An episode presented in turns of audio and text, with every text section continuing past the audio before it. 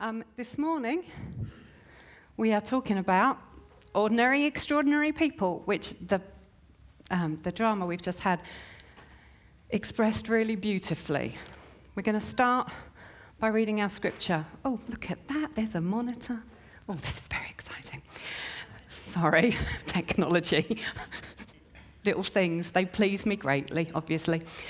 The priest and the captain of the temple guard and the Sadducees came up to John and Peter while they were speaking to the people. They were greatly disturbed because the apostles were teaching the people, proclaiming in Jesus the resurrection of the dead. They seized John and Peter, Peter and John, and because it was evening, they put them in jail until the next day. But many who heard the message believed, so the number of men who believed grew to 5,000. The next day, the rulers and the elders and the teachers of the law met in Jerusalem. Annas, the high priest, was there, and so was Caiaphas, John, Alexander, and others of the high priest's family. They had Peter and John brought before them and began to question them By what power or what name did you do this? Then Peter, filled with the Holy Spirit, said to them, Rulers and elders of the people, if we are being called to account today for an act of kindness, shown to a man who was lame and are being asked how he was healed, then know this you and all the people of Israel. It is by the name of Jesus of Nazareth, whom you crucified, but whom God raised from the dead, that this man stands before you healed. Jesus is the stone you builders rejected, which has become the cornerstone. Salvation is found in no one else, for is, there is no other name under heaven given to mankind by which we must be saved. When they saw the courage of Peter and John and realized they were unschooled, ordinary men, they were astonished, and they took note that these men had been with Jesus. But since they could see the man who had been healed standing there with them, there was nothing they could say. So they ordered them to withdraw from the Sanhedrin and then conferred together. What are we going to do with these men? They asked. Everyone living in Jerusalem knows they have performed a notable sign, and we cannot deny it. But to stop this thing from spreading any further among the people, we must warn them no longer to speak to anyone in this name. Then they called them in again and commanded them not to speak or teach at all in the name of Jesus. But Peter and John replied, Which is right in God's eyes, to listen to you or to him? You be the judges. As for us, we cannot help speaking about what we have seen and heard. After further threats, they let them go. They could not decide how to punish them because all the people were praising God for what had happened. For the man who was miraculously healed was over 40 years old. On their release, Peter and John went back to their own people and reported all that the chief priests and elders had said to them. When they had heard this, when they heard this, they raised their voices together in prayer to God. Sovereign Lord, they said, you made the heavens and the earth and the sea and everything in them. You spoke by the Holy Spirit through the mouth of your servant, our father David. Why do the nations rage and the people plot in vain? The kings of earth rise up and the rulers band together against the Lord and against his anointed one. Indeed, Herod and Pontius Pilate met together with the Gentiles and the people of Israel in this city to conspire against your holy servant Jesus, whom you anointed. They did what your power and will had decided beforehand should happen.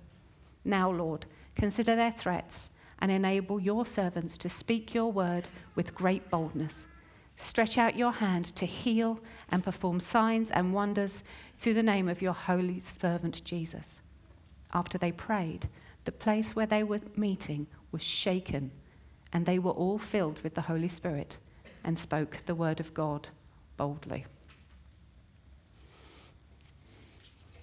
Great scripture. So we are moving on. We've been, I feel we have been with Peter and John now for quite some time.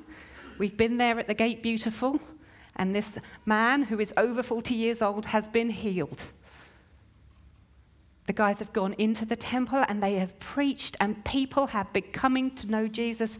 So that, as it says at the beginning of our scripture, that over 5,000 men, plus women and children and everybody else that didn't count, came to know and understand and become followers of Christ because the Holy Spirit was in Peter and flooded through the room where they were so that it convicted people, so that they understood more about the depth and the reality of Jesus. And today, our story picks up again in the temple.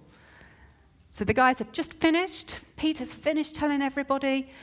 And the chief, the, the Sadducees, the rulers, the, the religious leaders are all a bit frightened because they thought they'd been done with this whole Jesus thing. Jesus, they executed him, he was dead. And now people are speaking in his name, doing the same kind of miracles, the same kind of signs and wonders that Jesus himself had been doing. This, this needed to be stopped. So they came with the temple guard and arrested Peter and John and threw them in prison. And I imagine that as the rumours about Jesus being seen, risen from the dead, as the rumours of more and more people coming to know Christ abounded, they were really a slightly more than distressed. Now, I don't know about you. I don't fancy the idea of being thrown into prison for a night. I imagine prison back in the days of Peter and John was possibly a more unpleasant place even than it is today. And yet, doesn't seem to faze Peter and John at all, does it? As soon as they get up, they're before the people, and Peter, just filled with the Holy Spirit, starts to speak. But I imagine that for them, the words of Jesus are still ringing in their ears.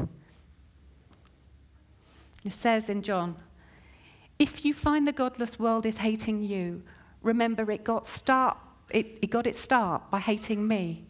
If you lived on the world's terms, the world would love you as one of its own. But since I picked you to live on God's terms and no longer on the world's terms, the world is going to hate you.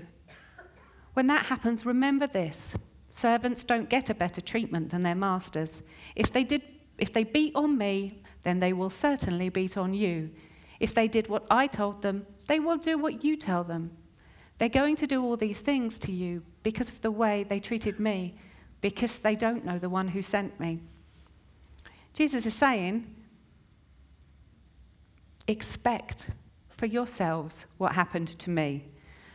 Not a few months before, Jesus had been arrested at night and thrown in prison and beaten and executed. I imagine that Peter and John that night had the very feeling that maybe this might be their last night on earth. Because what happened to Jesus, Jesus had told them, is more than likely to happen to you. And yet, and yet, they stand up, and Peter is filled with the Holy Spirit, and he begins to speak once again, very clearly telling them about the risen Jesus. This is not the Peter that a few weeks ago was denying that he even knew Jesus. This is the Peter now filled with the Holy Spirit, knowing that this could be the day on which he dies, telling people about the life that there is in Jesus Christ. And it says the rulers were confused. I would imagine they were confused on many levels. I think if I'd thrown people in prison for the night, I would be expecting them to be begging for their lives not standing there declaring that Jesus is good, that he's God, and that he is the only way on this earth to find salvation. when they saw the courage of Peter and John, it says that they were shocked that they were unschooled, ordinary men. And they took note because these men had been with Jesus. And here we see two ordinary men, as Barry and Emma so clearly put it, fisher folk, possibly just um, sorted, suited to being fish and chip men, not suited to be world changers. Two men, one of whom was a hothead who said ridiculous things. I always feel a little bit happy that Peter was one of the disciples because sometimes I say ridiculous things. And yet, there they are, proclaiming Jesus boldly, seeing 5,000 people coming to know him, to love him, to understand the truth in one day. The Bible is full of flawed human beings. I love this slide. There's one, I spend far too much time on Pinterest, but you know. Noah was a drunk. Abraham was too old. Isaac, I can't read from here, It was a daydreamer. Jacob was a liar. Leah apparently was ugly, bless her heart. Joseph was abused. Moses had a stuttering problem. Gideon was afraid. Rahab was a prostitute. You can read them all. Lazarus, he was dead. if you ever think that God can't use you, you have to look simply at the scripture. And you know that there is no one that Jesus cannot use. There is no one that God cannot use because if God can use Lazarus and he was dead, then, you know, at least you lot are still breathing. Fair play?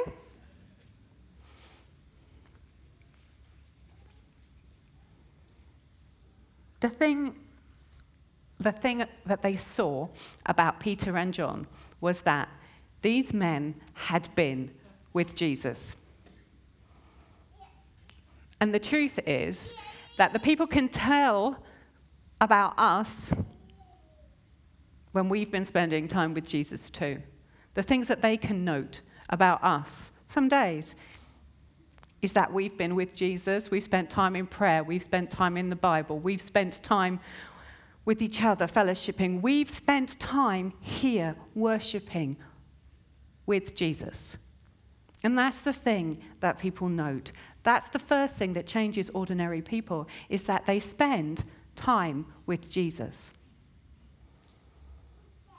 And then he can do extraordinary things through us, even in the most difficult of times.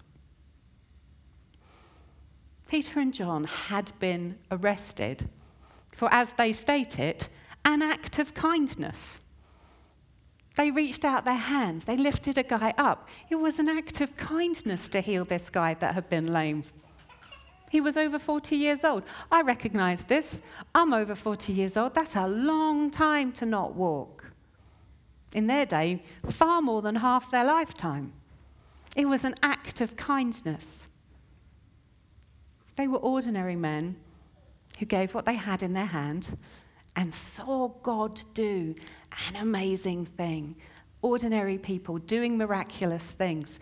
But I think we see from this story very clearly if we expect that, we spend time with Jesus and we do miraculous things that we then expect life to be the most wonderful thing on earth. I think from this story, we probably see that that isn't the case. I don't think you can get much prosperity theory, theology out of this. What it says here is that he did an, a really kind thing in the name of Jesus and then got thrown into prison. but it's about having Jesus with us, doing acts of kindness and miracles, being filled with the Holy Spirit, and then having the strength to go home and rejoice and cope. The guys went back, they got released. What did they do? They spent the time in prayer. I mean, they were probably glad they weren't dead. But apart from that, they went and they said, Look, God did this amazing miracle. 5,000 men and all the other people that didn't count came to know Jesus today. We're still alive. Woo! But that's not,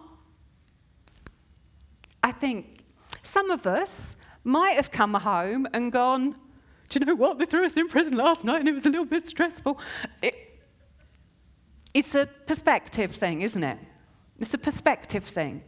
And the ability to be able to rejoice in our suffering, to rejoice in our everyday, to rejoice in the moments when we don't really want to rejoice. It's different. It's a different kind of mindset. Romans 5 says, Therefore, since we have been justified through faith, we have peace with God through our Lord Jesus Christ, through whom we have gained access by faith into his grace in which we now stand. And we boast in the hope of the glory of God. Not only so, but we also glory in our sufferings because we know that suffering produces perseverance, perseverance, character, and character, hope. And hope does not put us to shame, does not disappoint us, because God's love has been poured out into our hearts through the Holy Spirit who has been given to us. They went home and they rejoiced in their sufferings. They rejoiced in the good bits, what God had done, but they rejoiced through the difficulties, knowing, as Jesus had said, that every time they do this, this is most likely to happen, and one day probably will end in them dying.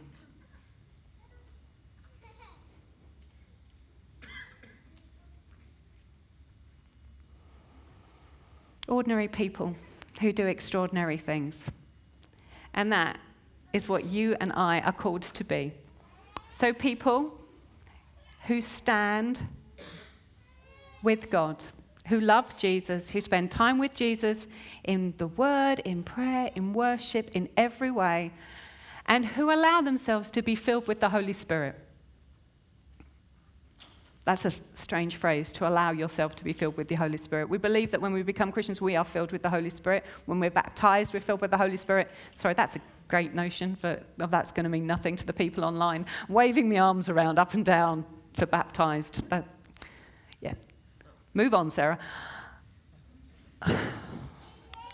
Say ridiculous things. See, I feel like Peter in this moment. I'm saying a few ridiculous things, but it's all good. But we should invite, Scripture says, the Holy Spirit to fill us daily. And the more we are filled, the more we are transformed to be like Him, the more we can be these ordinary people doing extraordinary things. Barry and Emma showed us it's the weak, it's the foolish, it's the unloved, unwashed, uneducated that God chooses. The church is full of broken people getting it wrong. And that's okay because that's the way God started it out.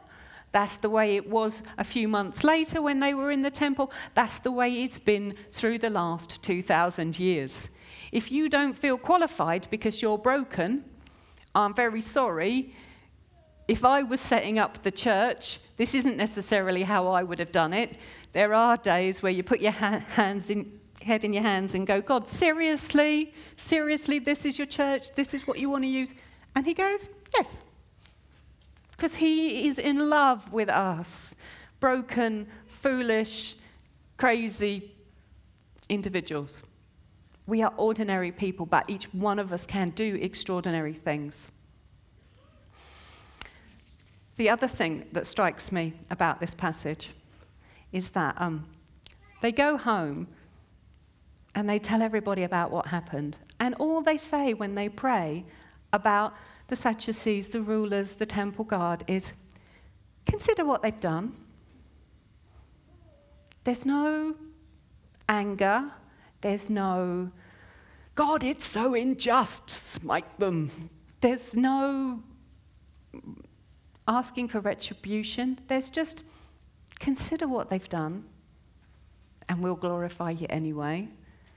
I think sometimes we, we hold on to stuff a bit too tightly, and God would have us release the people we believe who have wronged, uh, wronged, wronged us. Yes, sinned against us, who have done stuff wrong to us, the people who we just want to punch in the face. Release them to Him rather than punching people in the face. It's not a good thing to do. We need to be like the early church and can give the people to God. Forgiveness is a wonderful thing. Forgiveness is our gift to other people. Moving on is our gift to ourselves. We forgive other people and then we move on.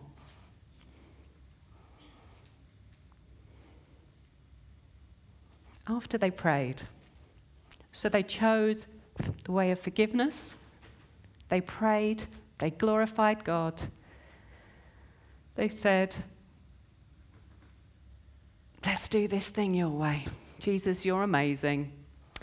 And the place they were meeting in was shaken and filled with the Holy Spirit. And they spoke the word of God boldly. They said, This stuff's going to happen, But we want to speak the word of God boldly. We want to do signs and wonders. We want to do miracles. We want to still see you do amazing things, even though they'd been in prison for the night, even though there were threats.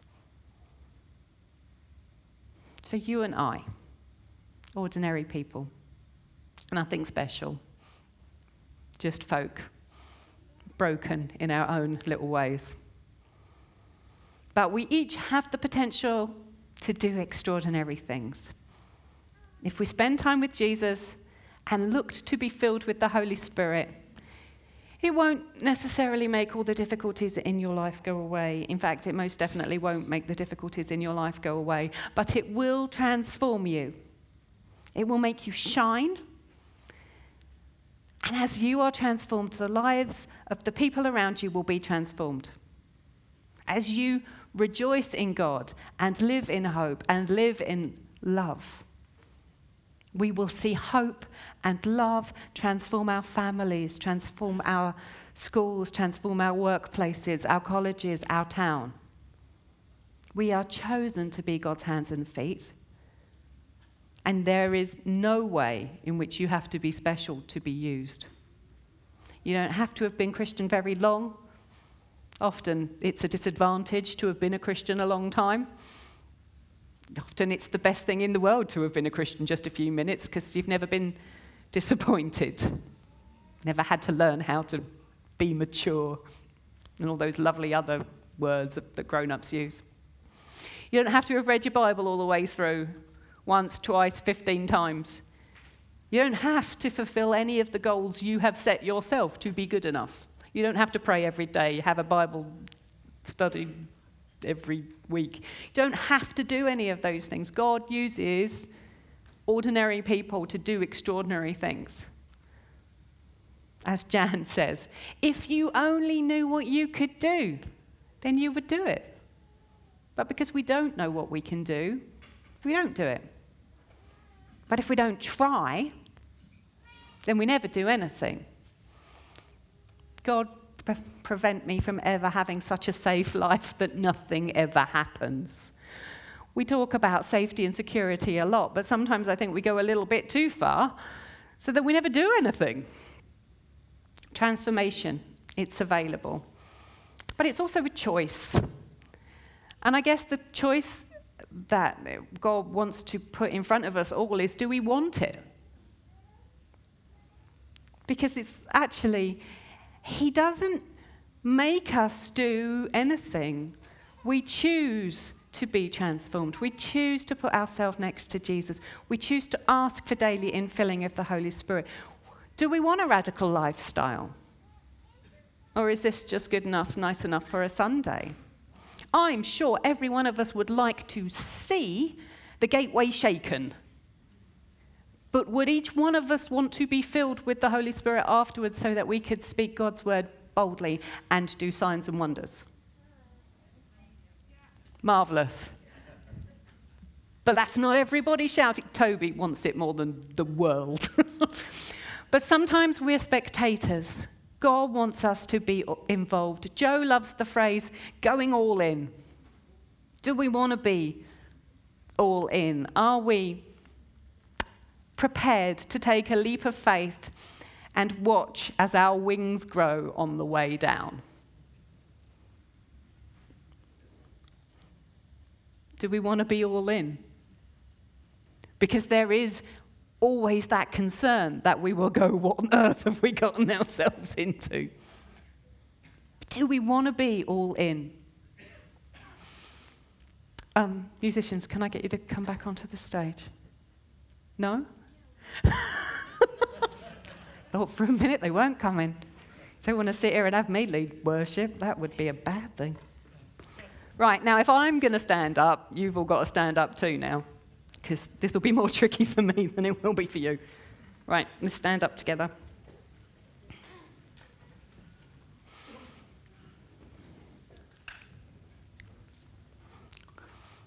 Ordinary people, ordinary broken people. Some of us don't stand up very well. we're, we're all broken in our own little way ordinary, extraordinary people.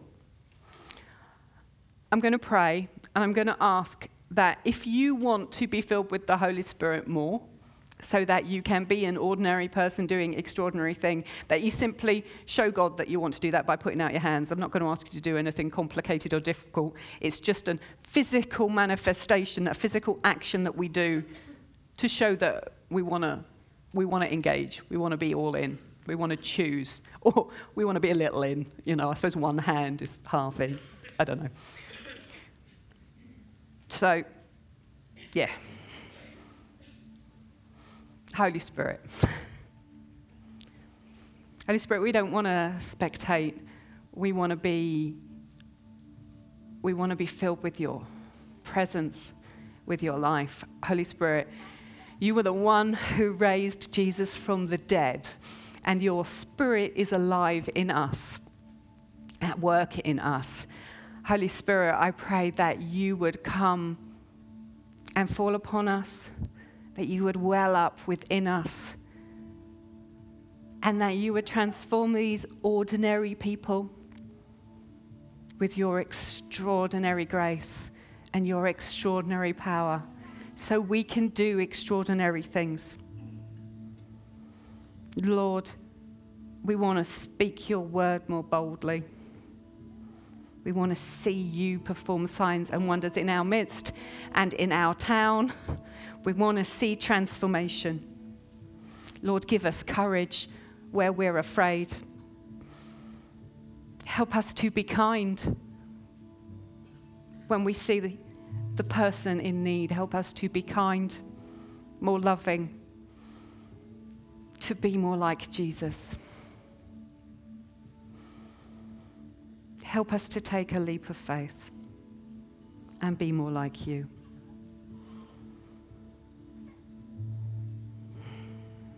We give you permission, Lord God, to do your signs and wonders through us. We ask that you would transform us and work through us through your grace. Amen.